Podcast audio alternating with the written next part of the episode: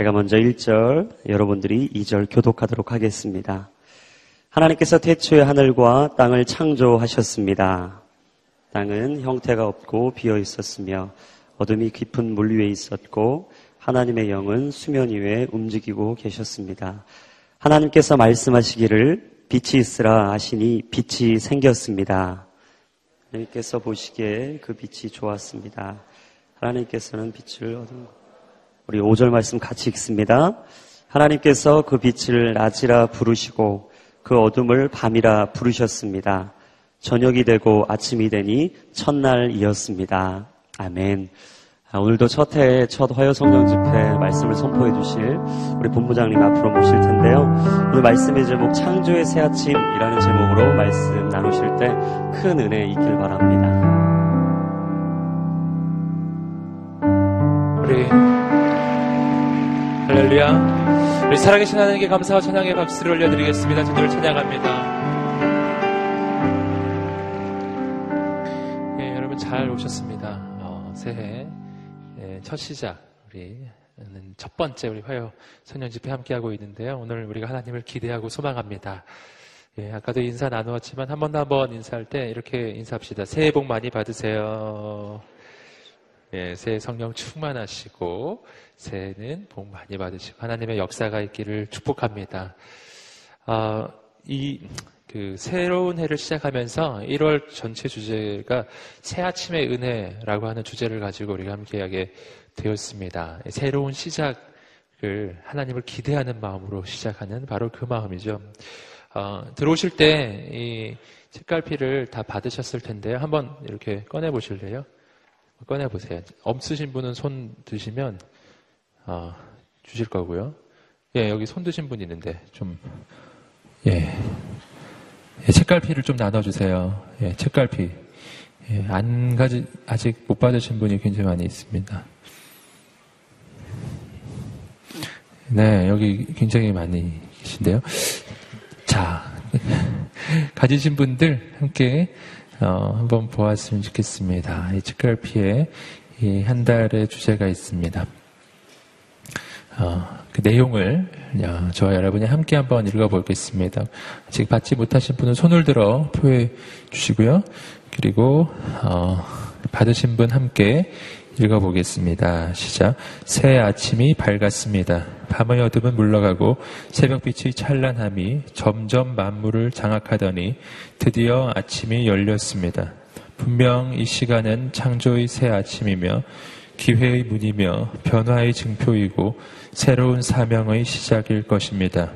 그렇게 하나님은 또 한 해를 열어주셨습니다. 사랑과 섭리로 우리의 과거를 끌어안으시고 오직 소망과 축복 속에 새로운 내일을 열어 주십니다. 이 아침을 감사와 기쁨 속에 시작하십시오. 순종과 경외함 속에 내디드십시오. 이제 새 아침이 시작되었습니다. 아멘. 네.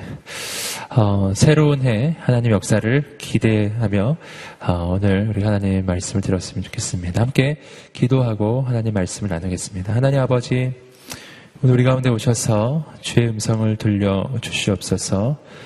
오직 예수 그리스도의 십자가의 은혜로 덮어 주시고 주의 보혈로 덮어 주시옵소서. 부족한 저의 지혜가 아닌 하나님의 말씀이 선포되게 하여 주시옵소서 예수님의 이름으로 기도드립니다. 아멘. 네. 어, 제가 그, 이, SF 영화 쪽을 주로 좀 좋아해요. 영화 가운데서. 근데 제가 아주 인상적으로 봤던 영화 아, 중에 하나가 Edge of Tomorrow라고 하는 영화입니다. 오늘 제가 이 말씀을 묵상하다가 그 영화가 생각이 났는데요. Edge of Tomorrow 혹시 보셨나요? 네. 네. 할렐루야. 네. 뭐 나중에 기회 되시면 한번 보시고요. 예, 약간 스포일러가 포함되어 있어서 걱정은 되지만 잠깐 내용을 좀 짧게 얘기해 드리면 뭐 어디나 이 정도 얘기는 그 있는데요.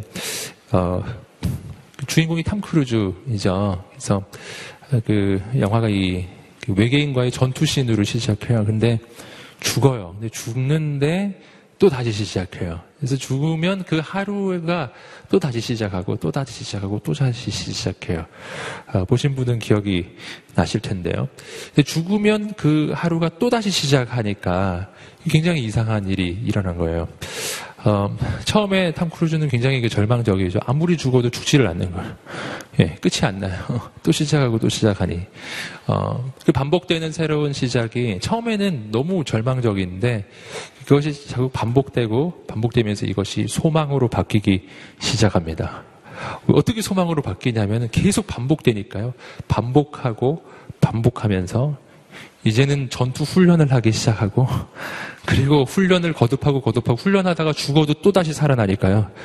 그러니까 무한 반복 어, 연습이 되는 거예요. 나중에는 정말 어, 정말 그 탁월한 그 그런 병사로 거듭나서 예 그 다음은 말씀드리지 않겠습니다. 아무튼 그 결국에는 그게 절망이 절망이 아니었던 거예요. 다시 시작할 수 있다는 것은 절망이 아닌 거예요. 어, 제가 그게 왜 생각이 났냐 하면은 지금 우리가 새해를 맞이하고 있기 때문입니다. 여러분 계절이 바뀌고 해가 바뀌는 것 어, 이것은 그냥 인간이 정해놓은 것이 아니잖아요. 어, 지구의 자전과 그리고 공전 바로 이, 그, 이 별들의 움직임을 통해서 정해진 것이죠. 즉, 하나님이 정해주신 거라는 말씀입니다.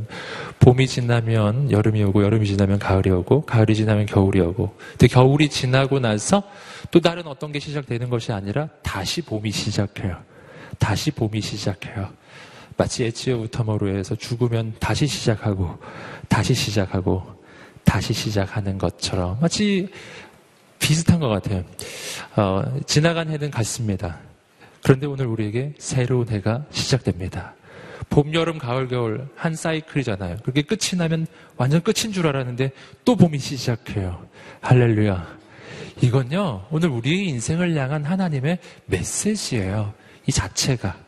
봄, 여름, 가을, 겨울이 계속 반복되고 있는 것은 우리 인생을 향한 하나님의 메시지, 우리 인생이 어떻게 이루어져 가는지를 보여주는 하나님의 음성이에요. 이것은 이런 음성이죠. 다시 시작할 수 있다.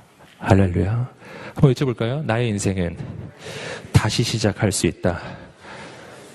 아멘. 예. 겨울이 지났습니다. 아직 안 지났지만 이제 거의 지나가고 있어요. 이제 곧 봄이 올 것입니다. 할렐루야. 예. 바로 그런 거예요.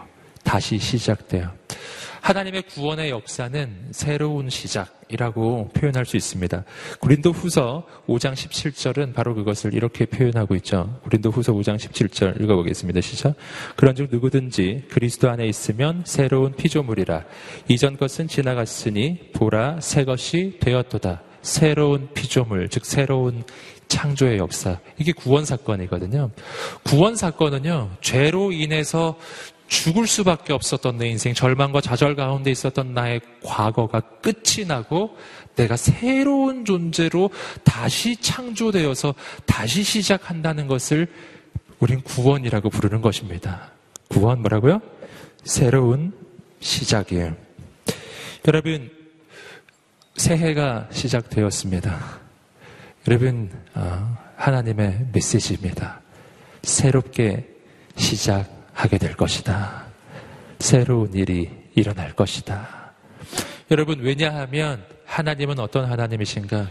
하나님은 창조의 하나님이시기 때문이에요. 구원 사건은 새 창조예요. 오늘 우리 인생의 그 구원의 역사가 어떻게 이루어지는가? 그것을 보여주는 것은 하나님의 창조가 어떻게 이루어지는가를 보면 우리 인생의 구원이 어떻게 이루어지는가를 볼 수 있는 겁니다. 왜냐하면 구원은 새 창조니까요. 여러분 오늘 어, 창세기 1장 1절부터 5절까지의 말씀은 바로 그 창조의 하나님을 보여주고 있습니다. 여러분 이 말씀이 선포될 때 오늘 우리 인생의 새로운 시작이 일어나게 되기를 주님의 이름으로 축복합니다. 여러분 하나님의 창조는 인간의 창조와는 달라요. 예. 아시는 분은 잘 아시겠지만 성경에서는 창조가 히브리어로 두 가지 종류의 언어로 어, 사용이 됩니다. 한 종류의 언어, 그 언어는 어, 인간의 창조를 가리킵니다. 그것은 유에서 유로의 창조, 즉 어떤 재료를 가지고 또 다른 것을 만드는 겁니다. 나무를 가지고 의자를 만드는 것처럼 마치 그런 거예요. 그런 거를 어, 그런 것도 창조이죠. 하지만 그러나 하나님의 창조, 특별히 창세기 1장 1절 말씀에서 어, 나오는 그 히브리어의 창조는 바라라고 하는 단어인데요. 이 단어는 하나님의 창조, 그것은 무에서 유로의 창조를 가리키는 단어예요. 인간은 할 수 없는 것입니다. 인간은 항상 재료가 있어야 뭘 만드는 것이지만 하나님은 아무것도 없던 곳에서 새로운 창조의 역사를 이루시는 분이신 줄 믿습니다. 여러분, 그래서 오늘 우리는 2017년 새해가 시작할 때 그 하나님의 역사를 기대할 수가 있는 거예요. 하나님은 새 창조를 이루시는 분이시기 때문입니다. 아무것도 없던 곳에서 새로운 것을 만드실 수 있는 분이시라면 오늘 우리의 인생은 얼마나 더 잘 만드시겠어요? 여러분 하나님을 기대하는 오늘이 되기를 간절히 소망합니다. 여러분 오늘 말씀을 함께 보시겠습니다. 창세기 1장 1절 말씀을 함께 읽어 보겠습니다. 시작. 하나님께서 태초에 하늘과 땅을 창조하셨습니다. 이것이 창세기 1장 1절입니다. 개혁 개정판에서는 우리가 좀 더 잘 기억하는 구절이죠. 태초에 하나님이 천지를 창조하시니라. 여러분, 이 창세기 1장 1절의 말씀은 창세기 전체에 시작하는 말씀, 이면서 동시에 성경 전체의 시작하는 말씀이에요. 성경 전체에서 첫 번째 구절입니다. 성경 전체의 첫 구절이 이 구절이 되는 것은요, 그냥 우연히 된 것이 아니라 하나님의 계획이에요. 이것은 하나님의 메시지입니다. 여러분, 이 구절은 다른 모든 구절과 정말 다른 의미를 그 안에 내포하고 있어요. 어, 왜냐하면 이것은 첫 구절이기 때문이에요. 그래서 이것은 단순히 시간적으로 순서상으로 첫 번째 구절일 뿐만 아니라 창세기 1장 1절 이후에 나오는 모든 성경 말씀의 전제가 되는 말씀이기도 합니다. 왜 그러냐면요. 여러분 성경 안에 보시면은 온갖 정말 우리가 믿기 힘든 놀라운 기적의 사건이 많이 나옵니다. 여리고성이 무너지고 홍해가 막 갈라지고 그리고 예수님은 각색 병든 자들을 다 고쳐 주십니다. 무리를 걸으십니다. 어떤 사람은 그게 그거 못 믿겠다고 이야기합니다. 어, 그러나 여러분, 그러나 여러분, 어떻게 그런 일이 일어나냐고 사람들은 의문을 가지만, 가지지만, 그러나, 여러분 그 모든 것이 가능하게 하는 한 구절의 말씀이 있어요. 그 말씀이 바로 창세기 1장 1절입니다. 태초에 하나님이 천지를 창조하시니라. 하나님은 창조주시라는 것입니다. 여러분 이 말씀 한 구절, 이 한 절을 내가 믿을 수 있으면요. 성경에 나오는 사건 가운데 내가 믿을 수 없는 건 아무것도 없는 거예요. 여러분 온 우주를 만드신 분이 왜 바다를 못 가르시겠어요? 온 우주를 만드신 분이 왜 여리고성을 못 무너뜨리시겠어요? 온 우주를 지으신 분이 왜 못하시겠냐고요. 여러분 바다를 지으신 분이 바다를 가르지 못할 이유가 없고 바다를 지으신 그분께서 그 바다 위 위를 못 걸을 이유도 없는 거예요. 여러분 못 걸으면 그게 더 이상해요. 안 이상하세요? 굉장히 이상한 거예요. 여러분 결국 성경에 나오는 어떤 사건들을 내가 믿지 못한다라고 하는 것은요. 단순히 그 사건이 비과학적이라서 내가 못 믿겠다는 게 아닙니다.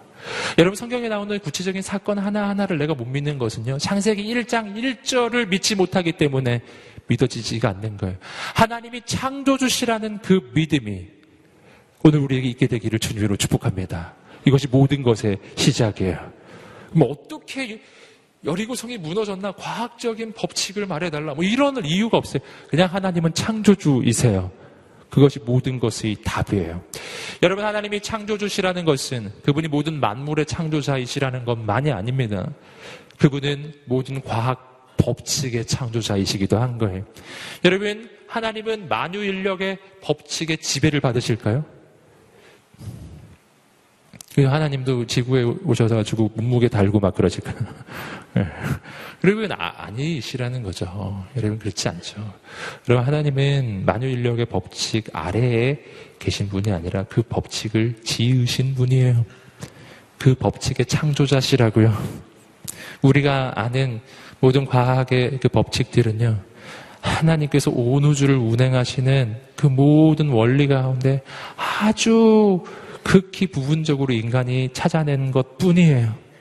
그 외에도 우리는 알 수도 없는 그러한 과학적인 원리들, 법칙들로 하나님은 온 우주를 운행하시고 다스리고 계신 것입니다.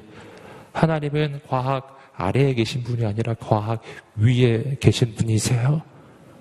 여러분, 그러니 오늘 우리가 이 창세기 1장 1절을 향한 그 믿음을 품는다는 것이 얼마나 중요한지 아시겠습니까? 이 1절을 내가 믿을 수 있다면 여러분 오늘 우리의 인생에 절망은 없어요. 그 하나님은 능치 못하실 일이 없는 분이시기 때문이에요. 여러분 이 말씀을 향한 믿음이 있게 되기를 주님으로 축복합니다. 이 말씀 안에는 중요한 몇 가지 영적인 교훈이 담겨져 있는데요. 어, 먼저 태초회라고 하는 단어를 우리가 발견할 수 있습니다. 우리말 성경 버전에서는 어, 두 번째 단어입니다. 하나님께서 태초에 이렇게 두 번째 단어이지만 그러나 어, 개혁 개정판 번역에서는 태초에 하나님이 즉 태초에가 첫 번째 단어이고요. 그리고 히브리어 성경에는 뭐가 첫 번째 단어일까요? 태초에가 첫 번째예요. 예, 브레시트 라고 하는 단어입니다. 태초에 이렇게 성경 전체의 첫 시작 단어예요. 태초에. 여러분 이것은 어, 시간을 향한 기독교적인 관점을 보여줍니다. 어, 예. 어, 기독교적인 역사관에 대해서 제가 이 자리에서 몇 번 말씀드린 적이 있어요. 그래서 아마 기억하실 텐데요. 기독교적인 역사관은 순환적인 역사관이 아니라고 말씀드렸죠. 직선적 역사관. 시작이 있고 끝이 있어요. 시작이 있고 끝이 있다는 말은 무슨 뜻입니까? 그것은 이 역사를 시작하신 분이 계시다는 뜻이에요. 그분은 이 역사를 끝내시는 날이 반드시 옵니다. 그리고 이 역사를 시작하시고 끝내시는 그분은 이 역사 속에 속해 계신 분이 아니라 이 역사를 다스리시는 분이심에 틀림없어요. 그분은 우리처럼 시간 아래에서 시간의 지배를 받는 분이 아니라 이 시간을 다스리시는 분이십니다. 그분은 시간을 시작하신 분이에요. 창세기 1장 1절의 말씀에서 태초에라고 하는 이 말은요, 우리가 알고 있는 이 시간을, 시간이 시작되는 점이에요. 여러분, 하나님은 우리처럼 과거, 현재, 미래에 지배를 받으시는 분이 아니라 과거, 현재, 미래를 다스리시는 분이심을 여러분 믿으시기를 주님으로 축복합니다. 이것이 놀라운 소망이에요. 하나님은 인간이 아니세요. 여러분 그렇기 때문에 하나님 안으로 가면 우리 인생의 과거, 현재, 미래의 모든 것이 바뀌어 버리는 것입니다. 예, 슬픔 가득했던 과거가 하나님의 섭리의 과거로 바뀌어 버려요. 여러분 불평 가득한 나의 인생의 이 현실이 하나님의 역사가 이루어지는 현실로 바뀌는 것입니다. 두려움만 가득한 나의 미래가 하나님이 이루실 일에 대한 기대 가득한 미래로 바뀌는 것입니다. 하나님 안에 있으면 바뀌어요. 모든 것이 바뀌어요. 하나님은 시간의 통치자이시기 때문입니다. 여러분, 이 태초에 하나님이 천지를 창조하셨다라고 하는 이 말씀, 하나님이 이 온 우주를 지으신 뿐만 아니라 시간도 지으셨다는 것. 여러분, 여기서 우리는 또 한 가지 중요한 사실을 알게 돼요. 그것은 뭐냐면, 우리가 살고 있는 이 하루라고 하는 이 시간 자체가 저절로 내 인생에 주어지는 게 아니라는 겁니다. 이건 저절로 생겨난 게 아니에요. 시간은 그냥 저절로 있는 게 아니에요. 하나님이 지으셨기 때문에 존재하는 것입니다. 자, 여기서 우리는 아주 중요한 사실. 자, 오늘 우리에게 이 하루라는 시간은, 시간은 저절로 생겨난 것이 아니라 하나님께서 우리에게 주신 선물이라는 것입니다. 이 부분도 아주 중요한 것이죠. 전에도 한번 말씀드린 적이 있어요. 한번 따라해 보실까요? 오늘 하루는 하나님께서 나에게 주신 선물입니다. 아멘. 굉장히 중요해요. 여러분, 내 인생이라고 하는 이 시간은 하나님이 주신 선물이에요. 예. 하나님은 선물로 주셨기 때문에 이 시간 안에는 놀라운 가능성이 담겨져 있습니다. 그 마귀는 하나님이 내게 주신 이 선물을 어떻게 해서든지 망가뜨리는 존재. 그래서 마귀가 역사하면 내 인생의 시간이 허비 돼요.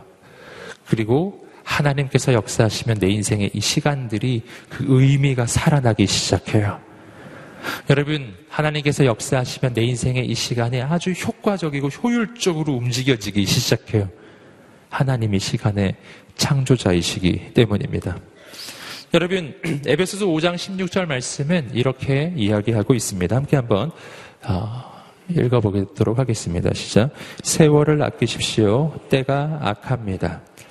때가 악하기 때문에 세월을 아껴야 한다고 에베소서의 말씀이 이야기하고 있습니다. 아주 주목해 볼 말씀이죠. 때가 악하다면 착하게 삽시다. 뭐 이렇게 나와야 할 것 같은데 그게 아니거든요. 때가 악하니 세월을 아끼십시오. 여러분, 때 악한 것과 세월 아끼는 게 왜 연결되죠?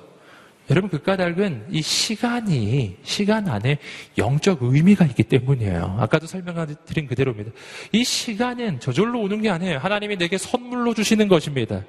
그래서 이 시간 안에는 놀라운 가능성이 있어요. 내 인생이 하나님께 쓰임 받을 가능성, 내 인생이 하나님의 놀라운 역사를 이룰 가능성, 나를 통해 하나님께서 구원과 생명의 역사를 이루어 가실 놀라운 가능성이 우리의 시간 안에는 들어 있어요. 그래서 악한 마귀는 어떻게 해서든지 내 인생의 이 시간을 빼앗아 갑니다. 이 시간을 허비하게 만들고 호송세월하게 만들고 쓰지 못하게 만들고 그냥 날려버리게 만들죠. 이것이 마귀의 역사예요. 그렇기 때문에 때가 악하다는 것은 마귀가 오늘 우리 인생을 공격하고 있다는 뜻이고 그 마귀의 가장 강력한 공격의 대상은 여러 가지가 있지만 그 중에 하나는 우리의 인생이에요. 우리 인생의 시간이라고요. 이 시간. 하나님 주신 선물을 내가 못 쓰게 만드는 것입니다. 여러분, 어떻게 해야 될까요? 어, 서점에 가보시면 시간 관리에 대한 책들이 굉장히 많이 나와 있지 않습니까? 시간 관리하는 법, 뭐 짜투리 시간 막 활용하고, 그래서 우리 다 플랜도 들고, 들고 다니고, 어, 뭐 하다못해 스마트폰에서 뭐 캘린더 어플 정도는 다들 깔고 계시잖아요. 할렐루야. 그래서 예, 물론 뭐 아니셔도 괜찮아요.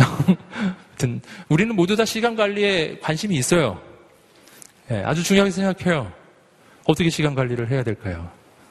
여러분 우리는 성경적인 관점에서의 시간 관리 방법을 발견합니다. 성경적 관점에서의 시간 관리는 내 인생의 뭐 우선순위를 정하고 짜투리 시간을 활용하고 이런 게 아니에요. 오늘 우리 인생의 가장 본질적 접근이 하나 있습니다. 그것은 뭐냐면은 시간의 통치자이신 하나님을 만나는 것입니다. 시간의 통치자가 되시는 하나님을 만나지 않으면 내 인생의 시간 관리라는 것은 있을 수가 없는 거예요. 내가 온 힘을 다해서 시간 관리를 해도 다 허송세월입니다. 내 인생의 통치자이신, 시간의 통치자이신, 시간의 창조자이신, 태초에 온 우주와 함께 시간을 창조하신 그 하나님을 만나야만 내 인생의 시간은 비로소 관리되기 시작하는 거예요. 그때부터 관리되는 것입니다.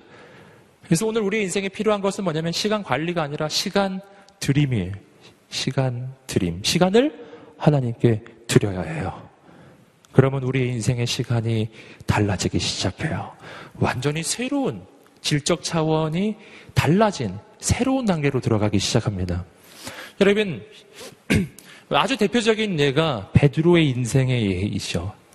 여러분, 그가 예수 바깥에 있을 때 밤이 새도록 그물을 던집니다. 그러나 밤 새도록 그물을 던졌지만 물고기를 단 한 마리도 잡지 못해요. 예수 바깥에 있을 때의 그의 모습이에요. 예. 이것은 하나의 메시지입니다. 그는 시간을 어, 낭비한 건 아니에요. 일반적인 관점에서. 인간적인 관점에서 보면 그는 밤이 새도록 열심히 일을 했어요. 그 낭비한 거 아니잖아요. 부지런했잖아요. 노력을 했잖아요. 옷 입을 다 했지 않습니까? 그는 단 한 번도 쉬지 않았어요. 그는 근면했고 성실했고 온갖 노력을 다 했지만 물고기는 단 한 마리도 잡지 못했어요. 여러분, 시간의 통치자이신 하나님의 손 안에 있지 않을 때 우리 인생의 모습이에요. 여러분, 노력을 한다고 시간이 관리되지 않는다는 사실이에요. 여러분, 그러나 그가 예수 그리스도를 만났을 때 모든 것이 달라져요. 예수 그리스도를 만났습니다. 주님의 말씀을 들었어요. 그의 마음에 믿음이 생겨났습니다. 주님께서 말씀하셨어요. 깊은 곳으로 가서 그물을 내려 고기를 잡으라. 그는 말씀에 의지합니다. 제가 말씀에 의지해서 나가겠습니다. 그물을 단 한 번 던졌습니다. 여러분, 배가 잠기도록 물고기를 잡은 거예요. 여러분, 예수 그리스도 안에 있을 때, 그는 분명 예수 바깥에 있을 때의 그 시간과 비교할 수 없이 아주 짧은 시간만을 그 물고기 잡는데 투자할 수 있었지만, 그러나 그 시간이 가장 효과적이고 가장 효율적이고 가장 밀도 높은 시간이 되기 시작해요. 그리고 밤이 새도록 그가 노력했던 그 모든 시간을 다 합쳐도 예수 안에서 단 한 번 노력했던, 단 한 번 시도했던 것을 따라잡을 수가 없는 거예요. 시간은 하나님께 드려야 합니다. 하나님의 손에 우리의 인생의 시간이 붙잡혀야 합니다. 그러면 우리의 시간이 달라지기 시작해요. 의미가 생겨요. 효율성이 생깁니다. 열매가 맺어지기 시작하는 거예요. 여러분, 예수님을 만났을 때 베드로의 인생은 달라졌어요. 그가 그 전에 열심히 안 살았던 건 아닙니다. 열심히 살았죠. 하지만 그의 모든 시선은, 그의 모든 인생의 가능성은 어부로서의 가능성에 멈춰 있었습니다. 그게 전부였어요. 만약 예수님을 만나지 않았다면 그는 평생 게으르, 게으르게 살진 않았을 거예요. 열심히 살았겠지만, 그러나 열심히 사는 어부가 됐을 거예요. 그러나 예수님을 만나자 그의 시간의 의미는 달라집니다. 같은 세월을 살아가는 것이죠. 같은 세월을 살아가지만 나를 위해 물고기 잡으려고 아둥바둥 살던 인생이 사는 인생이 아니라 영혼을 구원하고 하나님의 역사를 이루는 예수 그리스도의 제자가 되고 예수 그리스도의 사도가 되는 거예요. 시간이 달라져요. 여러분, 오늘 우리 인생에 뭐가 중요한지 우리는 다시 깨달아야 합니다. 열심히 하는 게 중요한 게더 중요한 게 있어요. 그것은 그 시간이 하나님의 손에 붙잡히는 것입니다. 그때 우리의 시간은 완전히 달라지기 시작하는 거예요. 그래서 오늘 우리가 이 밤에 하나님 앞에 나와 기도하는 이 시간이 헛된 시간이 아니라는 것입니다. 베드로가 예수님의 발 앞에서 말씀을 듣고 그 말씀이 그 마음에 새겨지는 그 시간들이 헛되지 않았다는, 헛되지 않았던 것처럼 오늘 이 밤도 바로 그런 밤이에요. 오늘 이 밤에 우리 인생이 하나님의 손에 들여지게 되기를 간절히 소망합니다. 여러분 1장 1절의 말씀에서 또 하나 우리가 발견하는 것은 뭐냐면 하나님께서 창조하셨다라고 하는 부분입니다. 여러분 하나님께서 창조하셨다라는 것에서 우리는 두 가지 중요한 어, 영적인 포인트를 발견합니다. 첫 번째는 뭐냐면 내 인생은 하나님의 작품이라는 거예요. 예, 이거 아시아 이, 이 부분이 아주 중요하게 말해보겠습니다. 나는 하나님의 작품입니다. 아멘. 아주 중요하죠. 이 부분도 우리가 화요성년 집에서 어, 여러 부분에서 한번 확인했었던 부분이기는 합니다. 하지만 우리가 늘 잊어버리시죠. 나는 하나님의 작품입니다. 여러분, 그러므로 내 인생의 가치는 나를 만드신 나의 제작자가 되시는 바로 그 하나님께 있는 거예요. 미술 작품의 가치는 그 미술 작품을 누가 그렸느냐에 따라 결정되는 것과 같은 거예요. 당신은 하나님의 작품이에요. 그것만으로도 당신의 인생에는 가치가 있는 거예요. 사람은 나를 향해 사람들은 손가락질을 하고 나도 내 인생을 바라보면서 내가 무슨 가치 있는 인생이냐고 생각할지 몰라도 여러분 오늘 우리는 하나님의 손으로 지음받은 하나님의 작품입니다.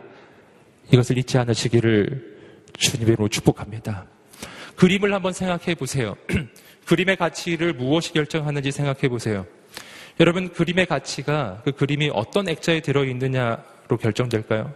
고급 액자에 들어있으면 그 그림은 비싼 그림일까요? 아니면 액자가 없으면 그림의 가치는 떨어질까요? 그런 거하고 관계가 없잖아요. 여러분 루브르 박물관에 걸려 있는 작품이라 할지라도 그 작품이 짝퉁이면 그건 그냥 종이 조각에 불과한 거예요. 하지만 내 방에 그림이 하나 걸려 있어요. 근데 이건 진짜 피카소 작품이에요. 그러면 가치가 있을까요? 사람들이 아 너네 방에 있는 게 무슨 가치가 있어. 이렇게 말하지 않을 거예요. 왜냐하면 진짜 작품은 어디에 있느냐가 중요한 게 아니거든요. 저는 여러분 격려합니다. 우리 인생이 마찬가지라니까요. 나는 하나님의 작품이에요. 내가 어떤 액자에 들어가 있든, 내가 어떤 자리에 있든, 뭐 국립중앙박물관에 있든, 아니면 그냥 그냥 창고에 있든, 예. 고급 액자에 걸려 있든, 아니면 사람들이 잘 못 알아봐가지고 그냥 휴지통에 들어가 있든, 가치는 바뀌지 않는다니까요. 가치는 바뀌지가 않아요. 전 여러분 격려하고 축복합니다. 당신은 하나님의 작품입니다. 아멘. 또 한 가지 우리가 발견하는 것이 있어요. 그것은 뭐냐면 세상도 하나님의 작품이라는 거예요. 이것이 창세기 1장 1절에 말해주는 또 한 가지입니다. 태초에 하나님이 천지를 창조하시니라. 하나님은 천지를 창조하셨습니다. 어, 우리 우리말 번역에서는 하늘과 땅을 창조하셨습니다.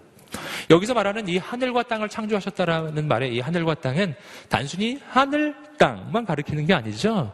이것은 하늘, 땅을 포함하는 우주 전체를 말하는 거예요. 여러분, 하나님은 온 우주를 지으셨습니다. 그러니 온 우주도 하나님의 작품이에요. 이 세상이 하나님의 작품이에요. 저는 이 말씀을 묵상하면서 이 사실을 다시 한번 묵상해 보게 되었습니다. 아, 내 인생도 작품이지만 세상도 작품이에요. 우리는 언제 그런 순간을 발견합니까? 뭐 간혹 우리가 지리산에 올라간다거나 뭐 하다못해 관악산이라도 올라가 보시면은 어 하나님이 지으신 이 자연 이런 게 막 떠오르지 않으세요? 여러분 어, 간혹가다 시골에 가서 밤하늘의 별을 보면 별이 막 쏟아질 것 같은 것을 보면서 와 하나님 살아계시구나. 어, 여러분 그런 생각 한번 해보신 적 없으세요? 우리는 간혹 간혹 그런 것을 깨달을 때가 있습니다. 여러분, 근데 그것이 진짜예요. 온 세상은 하나님의 작품이고 하나님의 손길이에요. 자, 여기서 우리가 의문이 생기죠? 아니, 온 세상은 다 하나님의 작품이라는데 세상은 너무 시끄럽고 세상이 너무 혼란스러운 거예요. 난리와 난리의 소식이 있어요. 아니, 하나님이 지으신 세상이라는데, 아니, 세상이 왜 이런 거야? 왜 그럴까요? 자, 여기서 우리가, 자, 다시 한번 좀 생각을 바꿔야 합니다. 여러분, 온 세상이 하나님의 작품이라고 하는 그 사실은 내가 눈에 보여지는 것으로 판단되어지는 것이 아니라 성경이 증거하는 것이에요. 태초에 하나님이 천지를 창조하시니라. 온 세상엔 하나님의 작품이 맞아요. 그런데 세상을 바라보니 혼잡한 거예요. 그렇다면 여기서 우리는 소망을 품어야 합니다. 세상은 혼란해 보이고 너무나 혼잡해 보이지만 하나님이 이 온 세상의 창조자이시고 이 세상은 하나님의 작품이기에 이대로 끝나지 않으리라. 결코 이대로 끝나지 않을 것이다. 하나님께서 이 모든 것을 아름답게 다시 지으시리라. 우리는 그 믿음을 품을 수 있게 되는 거예요. 세상은 하나님의 작품이기에, 내 인생이 하나님의 작품이기에, 결코 이대로 끝날 수 없는 거예요. 우리 아들이 요새는 레고 만들기를 별로 좋아하지 않습니다. 이제 많이 컸어요. 네. 옛날에는 레고라면 정말 너무너무 좋아했는데 요즘엔 뭐 레고 아무 관심도 없습니다. 오직 게임에만. 네. 할렐루야. 네. 그런데 그 옛날에 레고 만들 때를 한번 그때가 한번 생각이 나더라고요. 어, 그 레고를 만들기 시작하면 레고가 비싸고 그리고 그리고 큰 레고들이 있어요. 그뭐 마트 같은 데 가서 보시면 아주 큰 레고들이 있습니다. 어, 그런 레고들은요, 상자를 딱 열잖아요. 장난이 아니에요. 거의 이, 이 제작 그 설계도 이런 게 쭉 나오는데, 아, 정말 책입니다, 책. 그리고 그 부속품들을 이제 좀 쏟아내야 되거든요. 부속품, 그 부속품 레고들이죠. 레고 조각들을 막 쏟아내서 쏟아내면은 거의 거실을 그냥 다 덮어요. 예, 저희 거실이 좁은 편도 있지만은 아무튼 되게 많아요. 그 막, 막 사방에 흩어놓고서 이제 그 책을 보면서 하나하나를 찾아가지고 이제 조립을 하기 시작하는 것이죠. 여러분 그런데 아주 중요한 게 하나 있어요. 그것은 뭐냐면 레고가 조립되는 동안에는 거실이 혼잡스럽다는 겁니다. 굉장히 혼잡스러워요. 그러나 그것이 혼잡스럽다고 해서 함부로 정리해버리면 안 돼요. 왜 이렇게 혼잡스러워? 그냥 한꺼번에 다 모아가지고 그냥 쇼핑백에 부어버리면은요, 이제 버려야죠. 그러면 못 찾아요. 이제는 어, 흩어져 있는 대로 여기저기 혼란스럽게 흩어져 있는 대로 둬야 돼요. 그대로 그냥 그대로 둬야 돼요. 그리고 몇 날 며칠이고 우리 아들이 이걸 만들거든요. 그러면은 하나씩 책을 찾아서 하나씩 찾기 시작해요. 지금은 너무나 혼잡스러운 거예요. 그러나 혼잡스럽지만 혼잡스럽지 않은 거예요. 왜냐하면 혼잡스럽지만 그러나 혼잡스러운 그 자체는 무언가가 만들어지고 있는 과정이기 때문이죠. 이게 되게 중요해요. 뭔가가 만들어지고 있는 과정인 거예요. 그리고 그것이 어떻게 만들어져야 될지는요. 책에 적혀져 있어요. 그 설계 도면에. 그리고 그것을 잘 만들어야 되겠다는 의지를 그걸 만드는 우리 아들이 가지고 있어요. 그래서 시간이 걸려요. 일주일, 막 일주일 동안 만든 것도 있는데요. 결국에는 만들어져요. 만들어지고 나면 거실에 남아있는 조각은 거의 없어요. 그렇게 혼잡스러웠던 조각들이 아름다운 모습으로 하나의 작품으로 만들어지는 거죠. 저는 우리의 인생이 마찬가지라고 생각해요. 때로는 우리 인생이 세상이 너무 혼잡스럽게 느껴질 때가 있습니다. 그러나 소망이 하나 있어요. 그것은 뭐냐면 이 모든 것의 설계자이시며 이 모든 것을 아름답게 만들어 가시는 작가가 있다는 사실이에요. 하나님이십니다. 여러분, 그 하나님께서 우리 인생을 아름답게 세워 가실 줄 믿습니다. 이 믿음을 품으시기를 주님으로 축복합니다. 왜냐하면 나는 하나님의 작품이고 세상도 하나님의 작품이기 때문이에요. 창세기 1장 2절 말씀은 계속해서 이렇게 이야기하고 있습니다. 읽어보겠습니다. 시작. 땅은 형태가 없고 비어 있었으며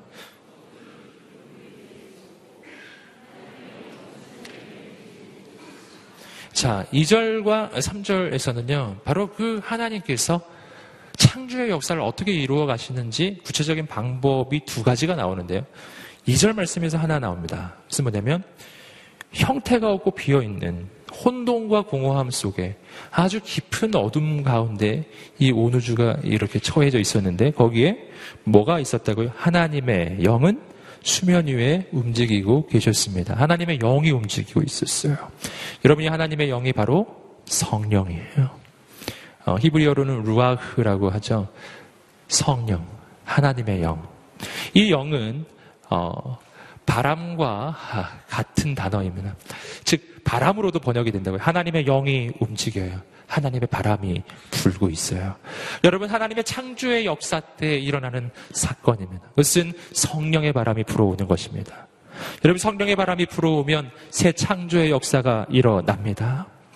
성령의 바람이 불어오면 생명의 역사가 일어납니다.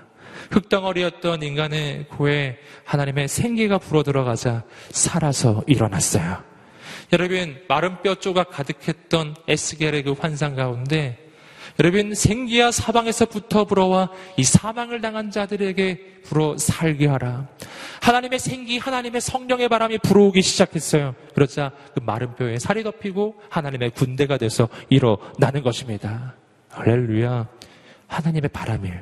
하나님의 바람, 성령의 바람이 불어오면 죽어가던 우리의 인생이 살아나는 줄 믿습니다. 여러분, 혼잡했던 우리의 인생에 새로운 질서가 임하게 될 것입니다. 여러분, 그래서 하나님의 창조의 역사에는 첫 번째 성령의 역사가 함께 나오는 거예요. 또 한 가지가 있습니다. 함께 3절, 4절 말씀을 읽어 보시겠습니다. 시작. 하나님이 말씀하시기를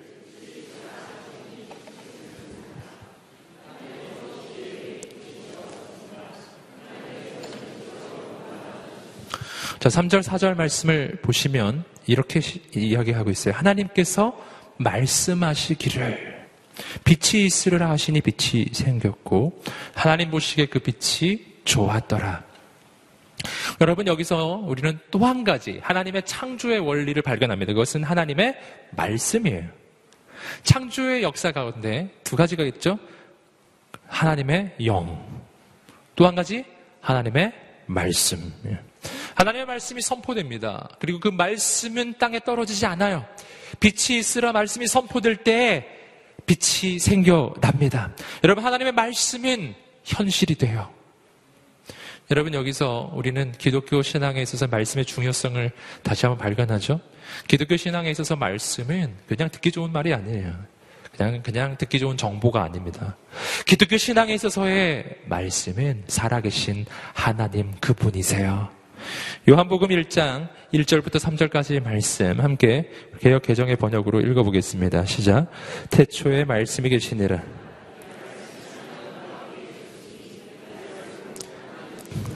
그가 태초에 하나님과 함께 계셨고 만물이 그로 말미암아 지은 바 되었으니 지은 것이 하나도 그가 없이는 된 것이 없느니라. 태초에 말씀이 계시니라. 이 말씀이 하나님과 함께 계셨으니 이 말씀이 곧 하나님이시니라. 이 말씀 요한복음 1장 1절에 나오는 이 말씀이 바로 창세기 1장 3절에 나오는 이 말씀이에요. 요한복음 1장에서 태초에 말씀이 계신이라고 할 때 이 말씀은 누구를 가리키는 것입니까? 예수 그리스도예요. 말씀이 육신이 되어 우리 가운데 거하심에 우리가 그 영광을 보니 아버지의 독생자의 영광이요. 여러분, 말씀이 육신이 되어 우리 가운데 오신 분 예수 그리스도이세요. 태초에 하나님의 말씀이 선포되고 있어요. 여러분 이 말씀은 인간의 말과 다릅니다. 하나님의 말씀은 그 말씀 자체가 인격이에요.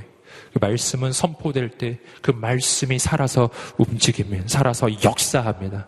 그리고 그 말씀은 온 세상을 변화시키고 새 창조의 역사를 이루십니다. 말씀은 땅에 떨어지지 않습니다. 여러분 여기서 우리는 하나님께서 온 우주를 만드신 그 창조의 역사의 순간에 성부, 성자, 성령, 삼위 하나님이 계셨다는 것을 알게 되는 것이죠. 이 창조의 중심에는 성부 하나님, 아버지께서 계세요. 그리고 이 창조의 역사 가운데 거룩한 성령의 바람이 불고 있었어요.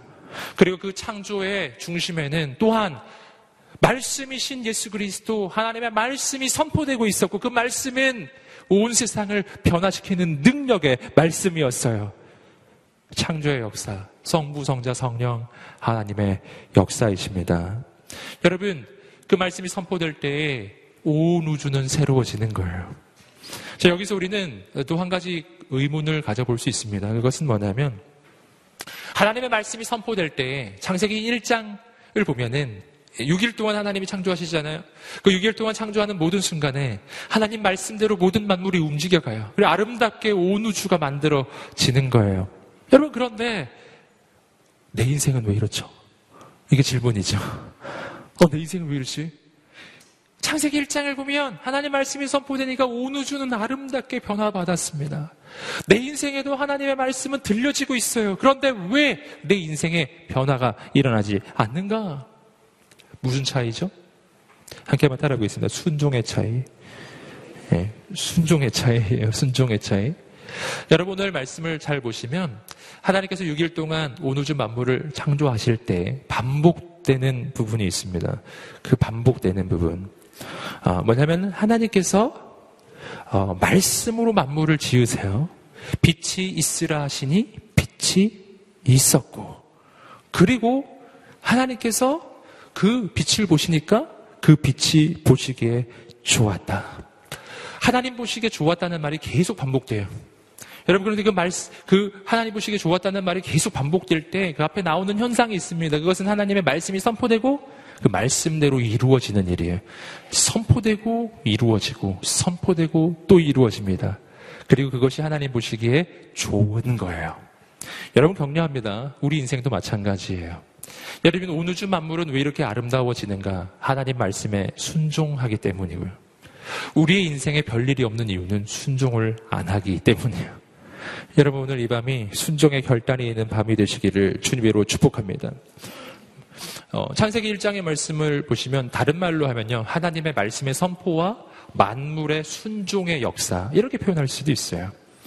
만물이 하나님의 말씀 앞에 순종하는데 그 말씀 앞에의 순종이 얼마나 즉각적 순종을 하는지 오늘 말씀을 보시면은 거의 걸림이 없어요. 한번 다시 한번 보시면 이렇게 되죠. 3절 말씀 보시면 하나님께서 말씀하시기를 빛이 있으라 하시니 빛이 생겼습니다. 이것이 순종이에요. 빛이 있으라 빛이 생겨나요. 순종. 여러분, 물과 물이 갈라져서 그리고 물과 땅이 나누어져서 땅과 바다가 되어라. 즉시 그대로 돼요. 순종이죠, 순종. 여러분, 만물은 순종하더라라는 거예요. 걸림이 없는 순종이에요. 여러분, 우리의 인생도 그러한 순종의 역사가 있게 되기를 주님으로 축복합니다. 하나님이 말씀을 하셨는데요. 그대로 되지가 않는 걸. 그러면은 어려워지는 것이죠. 여러분, 오늘 말씀에서 어, 우리가 순종하는 우리 인생의 그 과정 속에서 한 가지 더 기억할 것이 있습니다. 창세기 1장 9절과 10절 말씀인데요. 함께 한번 우리 자막 통해 읽어보겠습니다. 시작. 하나님께서 말씀하시기를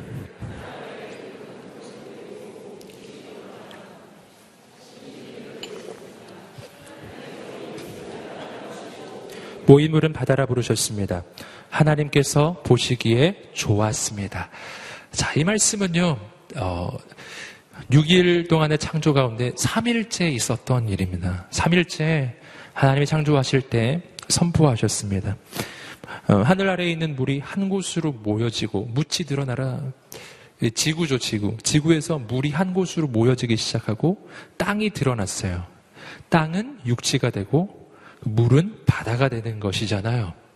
그대로 됐습니다. 그리고 하나님 말씀하셨어요. 하나님께서 보시기에 좋았습니다. 하나님이 보시기에 좋았더라. 여러분 여기서 우리가 하나 좀 생각해 볼 부분이 있는데 정말 이때 하나님 보시기에 좋았을까 하는 질문이에요. 여러분 이때 정말 좋았을까요? 이때는 아직 3일째, 3일이 예, 다 지나지 않은 아마 3일 한 반나절쯤 지났을 때입니다. 여러분 이때는 어, 떤 때냐 하면은요. 여러분 이 풀과 나무는요 이후에 만들어져요. 어, 해와 달과 별은 4일째가 돼야 만들어지는 겁니다. 4일째가 돼야 해와 달과 별이 만들어지고 여러분 어, 5일째가 돼야지 그 새가 날아다니고 물고기 헤엄치는 거예요. 6일째 돼야 동물들이 나오는 겁니다. 여러분 이건 여러분 아직 지금 아직 3일째 아직 반나절이 지나지 않은 이 시점은 지금 이 지구의 상태가 어떤 상태냐면은 덩그러니 땅하고 바다만 있는 거예요. 하늘을 바라보면 해달별 없어요. 그냥 깜깜해요. 그리고 그냥 땅과 바다뿐이에요. 땅과 바다 속에 뭐가 있느냐? 아무것도 없는 거예요. 물고기도 없고 새도 없고 동물도 없고 풀도 나무도 아무것도 없어요. 그냥 흙과 물뿐이에요. 어둠 뿐인 거예요. 여러분 보기 좋습니까? 여러분 우리가 만약 거기 간다면 우리는 너무 무서울 거예요. 여러분 그런데 하나님 말씀하시기를 그게 보기 좋대요? 여러분 어떻게 그게 보기가 좋죠? 아무리 봐도 보기가 좋은 게 아닌데 왜 하나님 보시기에는 보기가 좋죠? 그 까닭은 아직 만들어지고 있는 과정 중이기 때문이에요. 함께 따라해 보겠습니다. 아직 과정 중이니까. 아시겠죠? 아직 과정 중이잖아요. 아직 3일밖에 안 지난 것이잖아요. 여러분, 하나님의 계획은 그게 끝이 아니지 않습니까? 하나님의 계획은 6일까지 있어요. 4일차, 5일차, 6일차까지 하나님의 계획은 다 있어요. 그 계획이 다 이루어지고 나면 얼마나 온 세상이 아름다워지게 될지를 하나님이 알고 계세요. 지금 보기에 흙하고 물밖에 없어도 그게 흙하고 물밖에 없는 게 아니에요. 앞으로 하나님이 이루어 가실 놀라운 가능성이 거기에 있는 것입니다. 하나님은 뭘 보시고 계시죠? 하나님은 가능성을 보시는 것이죠. 하나님은 미래를 보시는 거예요. 하나님이 또 보시는 게 있어요. 그것은 말씀의 순종이에요. 물과 땅으로 나누어져라. 그대로 되는 거예요. 말씀대로 이루어지는 것이 하나님 보시기에 가장 좋은 것입니다. 여러분, 이것이 오늘 우리의 인생도 마찬가지더라는 것이죠. 여러분, 우리가 인생을 살아갈 때, 때로는 우리의 인생이요. 6일 동안의 창조 가운데 2일차, 3일차, 4일차를 지나가는 순간이 분명히 있습니다. 아직 시간이 남아있는 거예요. 아직도 하나님의 역사의 가능성은 아직도 남아있는 거예요. 여러분, 그런데 우리가 만약 이 3일째 되는 모습을 바라보면서 너무 절망해서 정말 이대로는 살 수 없다고 그냥 포기해버린다면은 여러분 그렇다면은 안 되는 것이죠. 여러분 저는 오늘 우리의 인생 바라보실 때 하나님의 눈으로 보게 되기를 주님으로 축복합니다. 여러분 그러면 내 인생 가운데 아름다움을 발견할 수가 있어요. 아직도 난 지어져 가는 중이에요. 아직도 난 지어져 가는 중이에요. 여러분 어떤 건물이 지어져 가는 과정에 있을 때 여러분 처음에는 그냥 철골 구조밖에 없는 거예요. 여러분 철골 구조밖에 안 세워져 있는 그러한 건물의 건축 현장에 가서 여러분 누가 거기 가서 왜 여기 도배 안 했어? 이렇게 말할 사람 있어요. 여기 왜 왜 이 장판을 안 한 거야?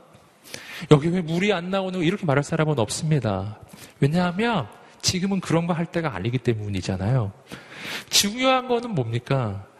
설계도대로 이 건물이 지금 그대로 지어져 가고 있으면 되는 거예요.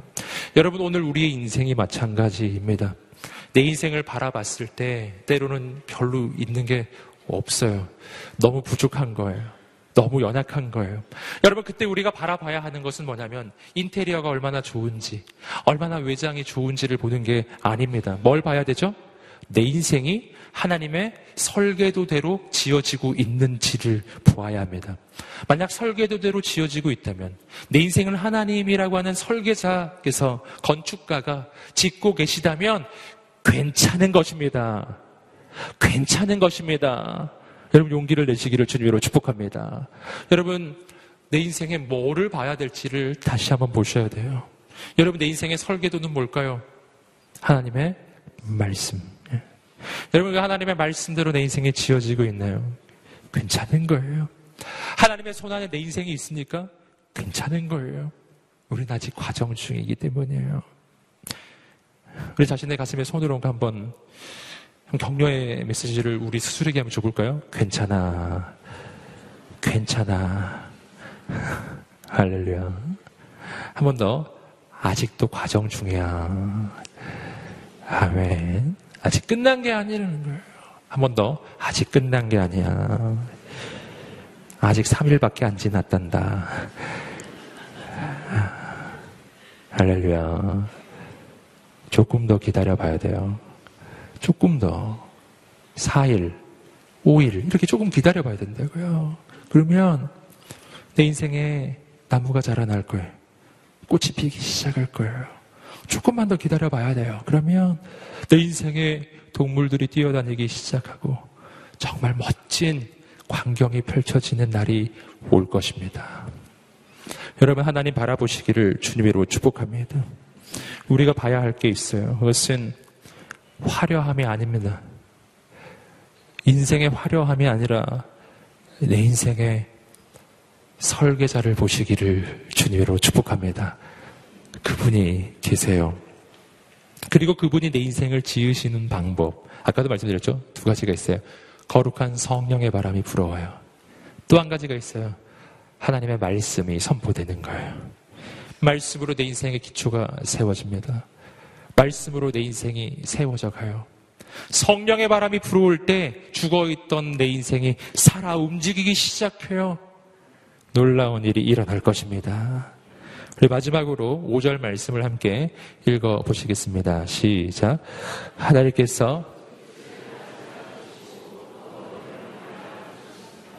저녁이 되고 아침이 되니 첫째 날이었습니다. 아멘. 창세기 1장 5절 말씀을 보시면 아주 기가 막힌 내용이 나오는데요. 자, 이 창조를 하실 때, 하나님 창조하실 때, 이 창조가 이루어지기 전 상태가, 아, 그, 2절에 나옵니다. 보면 땅은 형태가 없고 비어 있었으며 어둠은 깊은 물 위에 있었다. 땅이 혼돈하고 공허하며, 어, 흑암이 깊은 물 위에 있었던 상태. 즉, 어둠의 상태예요. 어둠의 상태. 하나님이 온 우주를 짓기 전 상태, 어둠의 상태였어요. 여러분, 그 어둠 가득한 상태에서 하나님이 처음으로 지으신 게 뭐죠? 빛이에요. 빛이 있으라. 아니, 빛이 있었어요. 온 세상이 밝아집니다. 여러분, 그리고 하나님이 부르셨어요. 그 빛을 낮이라 부르셨어요. 그리고 오늘 말씀은 이렇게 이야기하고 있죠. 저녁이 되고 아침이 되니 첫째 날이었습니다. 여러분, 성경이 말하는 이 하루의 단위와 아, 우리가 지금 세는 하루의 단위가 좀 다르죠? 우리는 아침으로부터 시작해서 밤이 되면 하루가 끝나는 거예요. 그렇죠? 오늘 지금 이 시간 정도 됐으면은 이 시간은 하루가 끝난 것이잖아요. 여러분 그런데 성경에서 말하는 하루의 이 기준점은 달라요. 하루는 아침에 시작하는 게 아니에요. 하루는 저녁에 시작하는 거예요. 그러니까 깜깜한 밤부터 하루가 시작이 돼요. 그리고 나서 아침이 되어 가는 겁니다. 여러분, 인간의 눈으로는 환한 아침부터 시작해서 깜깜한 밤으로 점점 어두워가는 것이 하루이죠. 아니라니까요. 성경의 기준은 아니에요. 깜깜한 밤이었는데 시간이 가면서 점점 점점 점점 더 밝아져서 해가 떠오르고 그리고 환한 하루가 시작되는 거예요. 이것이 하루예요. 저녁이 되며 아침이 되니 이것이 첫째 날이니라. 이것이 우리 인생을 향한 메시지입니다. 여러분, 세상 가운데서는 환했던 인생이 점점 어두워져요. 하지만 하나님 안에서는 깜깜했던 인생이었는데 해가 나고 점점 밝아지는 것입니다. 이것이 하나님의 역사예요. 하나님의 역사는 어둠에서 빛으로 바뀌는 것입니다.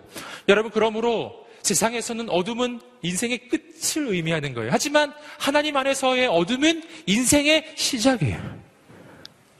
지금 이 시간은 뭘까요? 시작이에요. Wow! 이제 하루가 시작됐네. 할렐, 할렐루야. 이제 곧 해가 뜨리라. 아멘. 저녁이 되며 아침이 되니 이는 첫째 날이니라. 이제 시작이에요. 네. 여러분, 이것이 아주 중요한 메시지입니다. 오늘 내 인생의 밤을 지나고 있다고 생각하시는 분이 계신가요? 아, 난 내 인생의 밤이야. 난 이제 다 끝났어. 아닙니다. 아니에요. 하나님 안에선 달라요.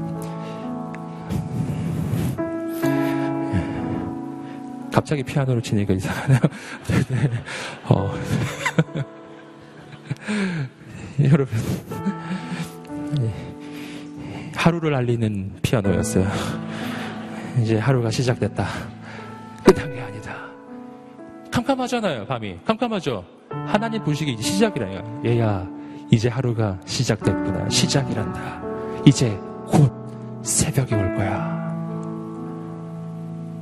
여러분, 세상에서는요, 인생이 깊은 절망 속에 있을 때 끝이에요, 그게.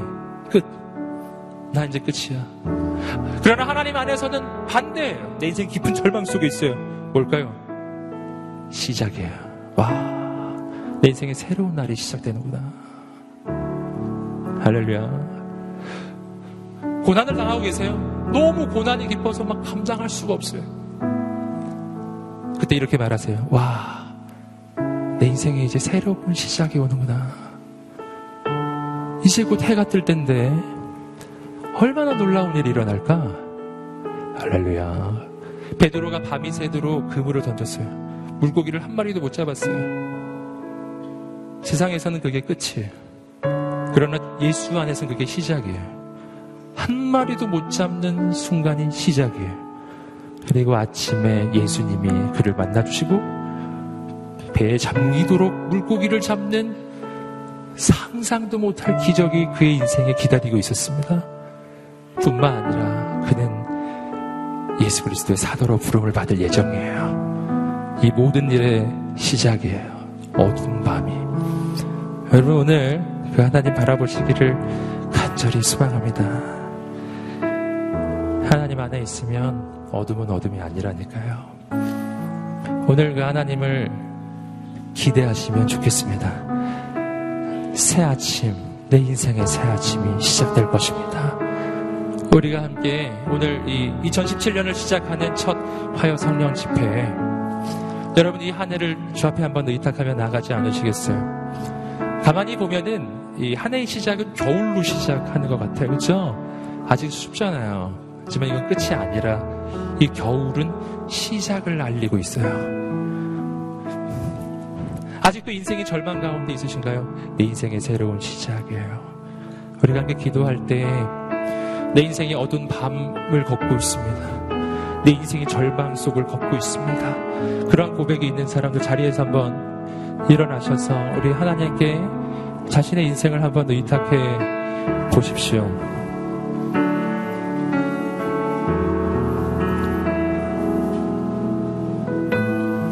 여러분 괜찮습니다. 괜찮은 거예요. 내 인생의 집을 보니까 완전 뼈대뿐이 너무 염려하지 마세요. 아직 건축가께서 건축 중이시니까요. 할렐루야. 그렇게 자신의 인생을 의탁하는 사람들, 우리 하나님 앞에 오른손을 들고 하나님, 내 인생을 주의 손에 올려드리나이다.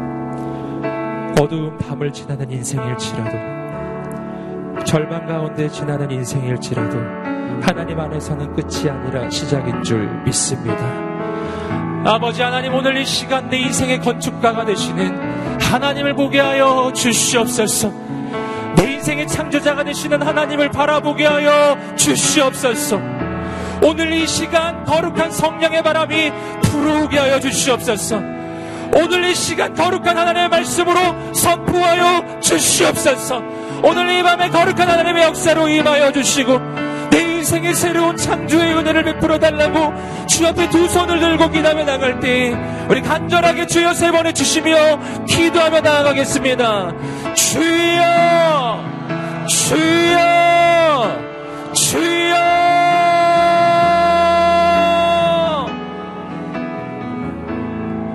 거룩하신 하나님 아버지 은혜를 내려 주시옵소서 신실하신 하나님 아버지 역사하여 주시옵소서 하나님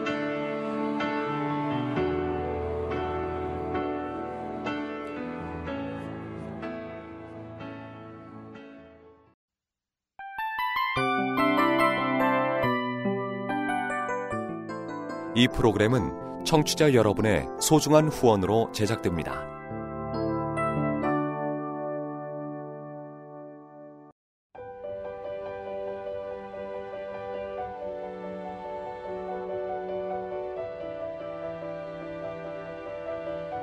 세상에는 수많은 교회들이 있지만 더 깊이 있는 말씀 강해를 찾기 위해 크기로만 교회를 선정하지 않습니다.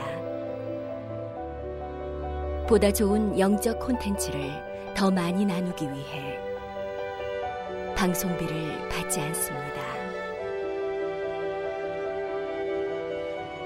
1년 365일 복음만 전하고 싶어서 우리는 광고를 하지 않습니다. 온누리의 복음을 땅끝까지 CGN TV와 함께 땅끝 성교사가 되주세요